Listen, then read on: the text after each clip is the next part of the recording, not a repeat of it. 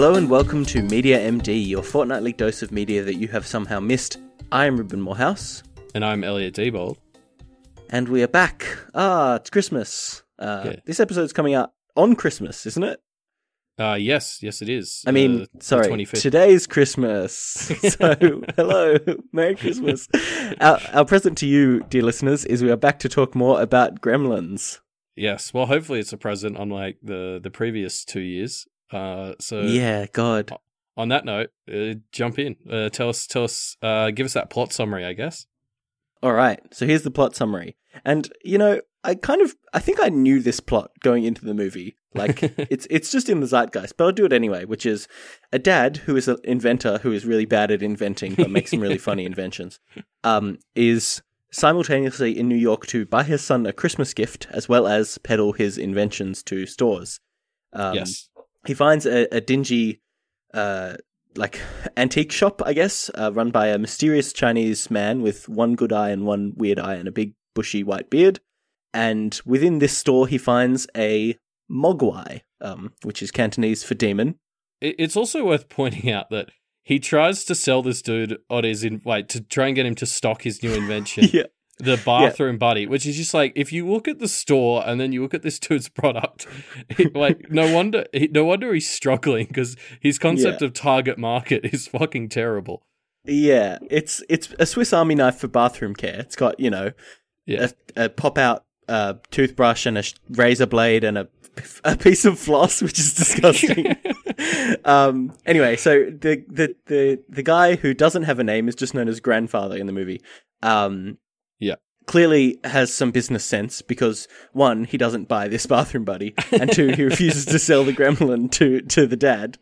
Uh, but then, um, the, the grandson kind of tricks the basically steals it and sells it to him behind the grandfather's back, giving him three cryptic warnings, which are keep it away from bright light, don't get it wet, and definitely don't feed it after midnight, especially Yep. not the last one. Um, so the dad, the inventor dad, goes home, gives the gremlin to his son for Christmas.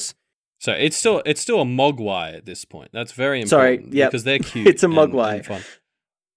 My my mistake. Um, this mogwai called Gizmo, which genuinely is probably about dog level in terms of cuteness, and Yeah. definitely above dog level in terms of like intelligence. It's a Yeah. great pet. Everyone is way too casual about how intelligent the mogwai is.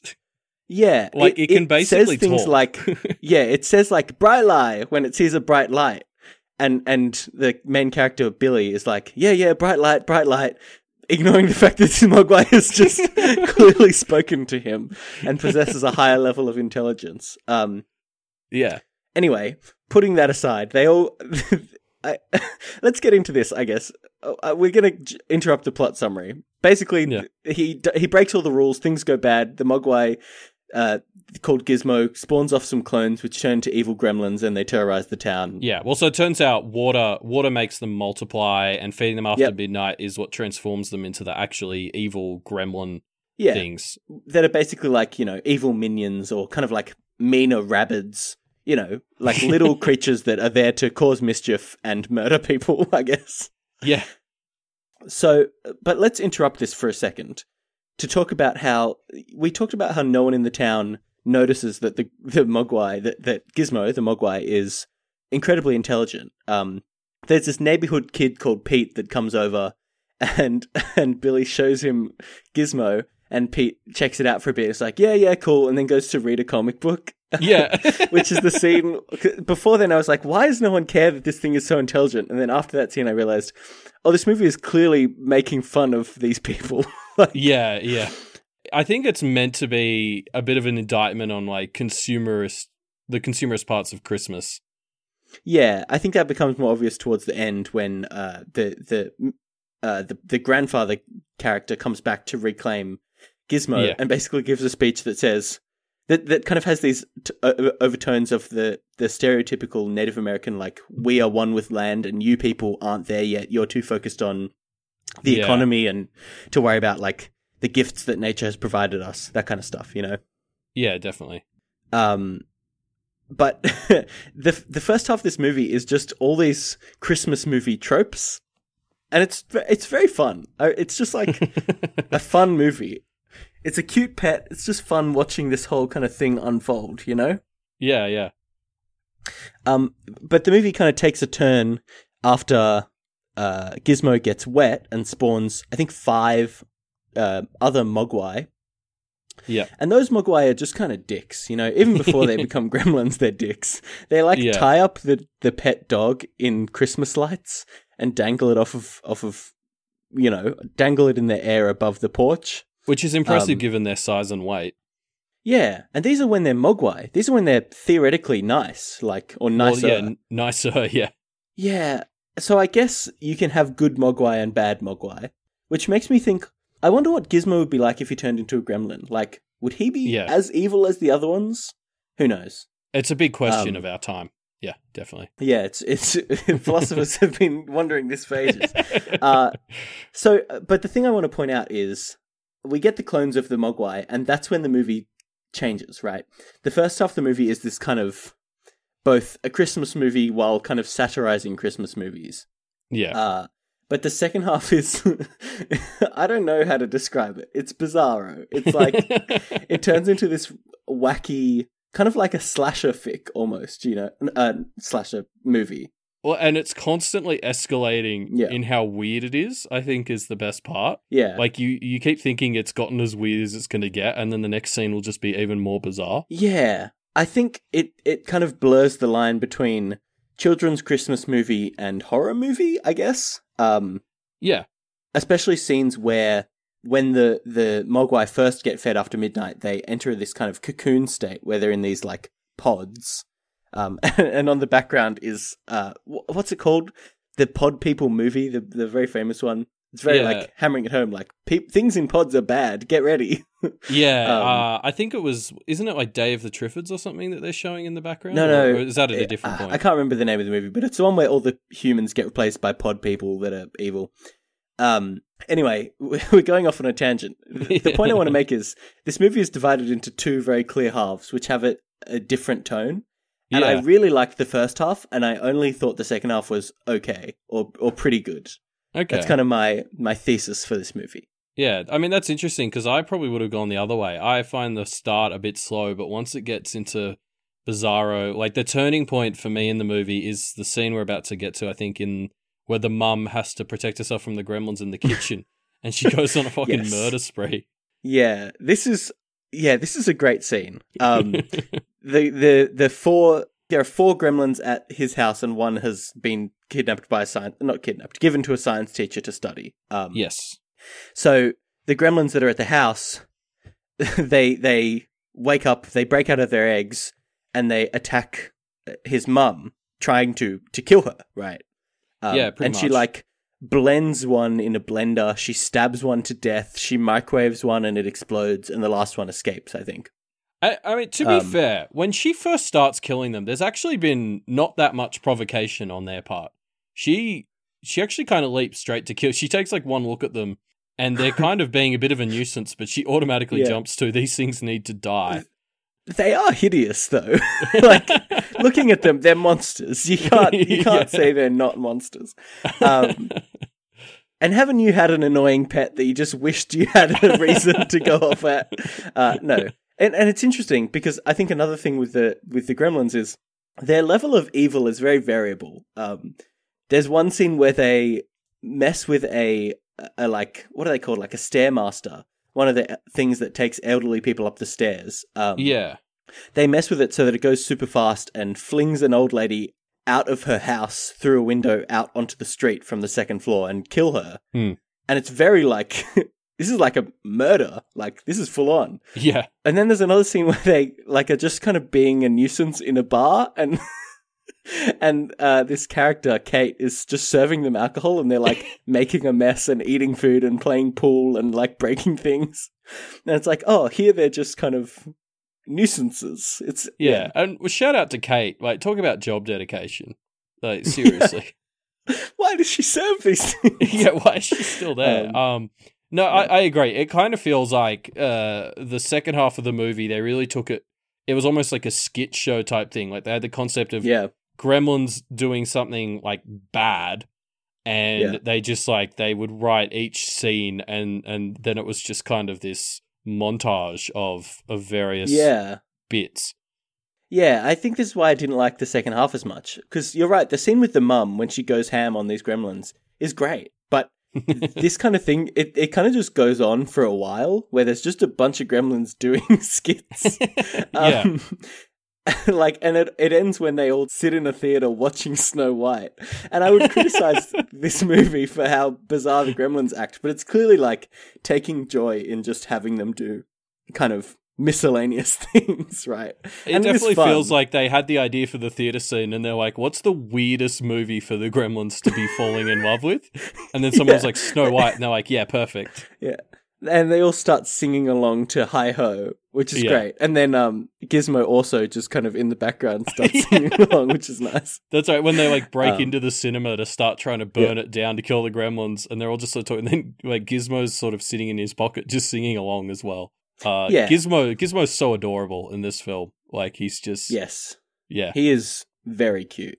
And I think that's that speaks to the high level of production that this movie has. Like it, they're all Yeah. puppets, the the gremlins, right? They're all puppets. yeah, yeah, And they're all just so realistic. I mean, you know, it was made it came out in 1984. yeah. It's been a while since I watched an older horror movie, and um, Mm. there are definitely a few moments. There's a scene in the science lab when when the one there gets turned into a gremlin and and it's killing the science teacher. Yeah. and uh, he it, it's sort of running around and it's this horror scene and and the version of the gremlin running around is just the camera moves around the room and various things rattle and. Mm. I was sort of like, oh yeah, I'd forgotten that before like cheap CGI, this is what they had to do in in scenes like this. Yeah.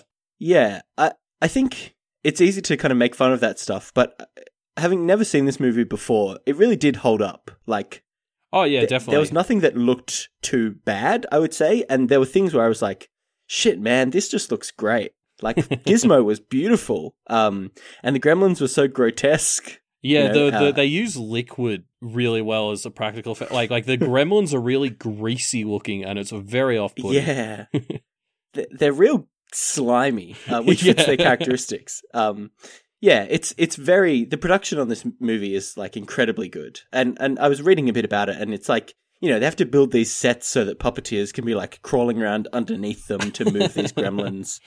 Um, yeah, yeah, good good level of production quality. That that is why this movie, in my mind, is known as a bit of a classic, right? Like it's Yeah. a movie that does a lot of things well in regards to its plot and its writing, but a lot of movies could do that. I think. I think this movie nails the effects for the time, and that's why Yeah. it's just so killer. You know? No, I, I'd agree. Like, I think the only point I really felt like the movie was outdated were those scenes where the horror was just from random things rattling, and, and that Yeah, and that, that yeah, was just com- that was just commonplace at the time. Like, it's really just CGI has replaced that. Um, but yeah, no. Apart from that, like all the effects, you know, didn't bother me at all. Yeah. Um. Yeah. Even my criticism about how the movie kind of just becomes a bit of a montage, it has its moments. Like there's one part where one of the gremlins just pulls out a gun and puts on like a ski mask and starts shooting at at Kate, the the lady we mentioned was working Yeah. the bar, and it's just like. All right, whatever. Or there's scenes where like one of them's like smoking and they're they're kind of like playing cards or whatever. It's very it is just I think describing it as a set of skits is is very on point. Um Yeah, I want to touch on one other thing, which was a scene that I just found so funny and it's so grim. So Kate throughout the movie, yeah. Is this so? she's is this the love it- interest. I'm just going to pick it. Is this the scene where Kate talks about like what Christmas means to her Yeah. or whatever? Yeah. Yeah, so she's been talking about how she's like hates Christmas, right? Yeah, And Billy finds this weird because he loves Christmas because he's an all-American boy. yeah. Um, and you know she hates Christmas, and then later on she explains why she hates Christmas, and it's because. Sorry, I need to lead into it a bit more. She, all the Gremlin stuff is happening, and she says something like, "Well, well, now this is the uh, now, well, now this is my worst Christmas or whatever." And, and Billy was like, "Oh, what was your other worst Christmas?" And she tells the story of how her dad died on Christmas. He went missing, and then two days later, she went to light a fire and smelled something dead, and so called a, a pest control person who came and found her dad's dead body in the chimney with a Santa suit on. delivering her presents and he had slipped and broke his neck and died in the chimney. And then she finishes it off by saying, and that's how I found out Santa wasn't real. and I felt so bad for laughing. Yeah, no, I- I remember- ridiculously sad story. I, I had the same reaction because it's just such a ridiculously dark story in what's otherwise a fairly light movie that it jumps out because it's just uh, it's the same one. Like like I felt really bad, but there, there's that other scene uh, where she just talks about how like some kids are upset at Christmas or whatever, but like the homeless people are cutting themselves. And- Yeah. and, and that one jumped oh my out to me as well. It's just like, wait, what the hell? Like, because that, that and that part really jumps out at you because it's still mostly in the kids section of the movie, so it's kind Yeah, of still a yeah. mostly happy-go-lucky Christmas movie. And then she just starts talking about people cutting themselves, and it's a bit of a like, what? Wait, what the fuck moment? And- like, And Billy Billy doesn't really react to it either. He's kind of No, like, "Oh, yeah. you don't like Christmas," and just kind of moves on the conversation. and the same thing happens with her dad dying. He says something like, "Oh, that's rough," and then the scene changes, and they just never. It's Yeah. not brought up again. I found that very very funny, um, and that's what another moment which just kind of reinforced. This movie is just making fun of all these tropes, and I, it's it's very endearing. yeah, good Christmas recommendation. What a Christmas movie! I love it. yeah. Um, I, I think that's all I have to say about it. I think the only other thing, the only other thing I forgot to bring up last time, which I guess if if there are people out there who are thinking about rewatching this movie, uh, because they listen to this, uh, it's re- it's a really good idea. Turn it into a drinking game and drink every time Mm. someone says the word neat. you will Ooh. have a very good time. yeah. Um, I want to touch on one other thing actually, which is the music for this movie. Oh yeah, yeah. Some of the songs in this movie are really good, and some of them I feel like are just meant to be bad. I don't know, or not bad, but like so strange. Um, so Bill- Billy works at the bank, and there's this lady who is introduced as a kind of villainous character called Mrs. Deagle, and she's like the the bank manager or the wife of the bank manager. It's not super clear, um, but she Yes. has it out for him. Yeah. And sh- the song when she's introduced is this weird, like plodding, grotesque song that's got like a tuba playing weird, out of character, out of harmony notes. That sounds v- like it's out of like Banjo Kazooie or Earthbound. it's so bizarre. It's very Um, over the top. Yeah. Yeah, I-, I guess that is what describes this movie. You know, it's it's over the top, Yeah. and it's meant to be. So it's fine, but it's just Yeah. I don't know. Sometimes it works on you, and sometimes I think it gets a little bit uh, grating. Yeah, no, I get that. Um, yeah, and, uh, but I did like it. I did enjoy watching it because it's just got so many moments that just make you laugh out loud, and not just the the the deconstruction of the tropes. There's things like the dad's terrible inventions that whenever they show up, they're just so fun to watch go badly. Like his Um, terrible orange juice maker and, and stuff like Yeah, that. Yeah. and there's a chicken that that is meant to be an egg cracker, an automatic egg cracker, That's right. but it just breaks all the eggs at once, and there's like shards of shell go flying. Yeah, well, it's Um, great because that's not even like that's not a huge problem. Like that's not something that keeps people up at night. Really, that's not a problem that needs solving. Yeah, it's just Yeah. Cracking eggs is, Yeah. is not a difficult. yeah, his inventions really. are horrible. Or there's one, there's one that isn't really touched on, but the dad gets home and says to his wife, "Oh, dim the lights," and she takes out a remote and extends like a meters long antenna and points at the light and presses Oh, a button, and then the light dims. and I'm like, it's not touched on; it just kind of happens in the background. But I thought. It's such a pointless invention. she, all she's, she had to unwind this huge remote instead of just walking over to the light to dim it.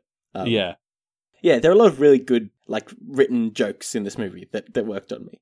Um, but the second part of it, the second half of it, I think dragged on a bit too much. And so I would sum that up as giving this movie a 6 out of 10. All right. Well, I mean, I'm pretty sure that's a massive PB for the Christmas episode. So What have the I'll other ones it. been? So there was the Star Wars Holiday Special, and then Uh, there was Rudolph the Reindeer, and that's uh, it. Robbie, right? Robbie the reindeer. Robbie yeah, the yeah. Reindeer, sorry. Yeah, this is the this is the finale of the grand trilogy of uh of Elliot uh, Christmas yeah, everyone thinks of those three as the three classic Christmas movies. um, uh, so I'm bringing a bit of a, a weird one uh, to you this this fortnight, Elliot. yeah, okay. Um, it's a musical. It's a new type of musical. In fact, the New York Times called it the future of podcasting. Uh, it's kind of the only one of its kind, as far as I know. At least the only successful one of its kind. It's called Thirty Six Questions, and it's a Okay.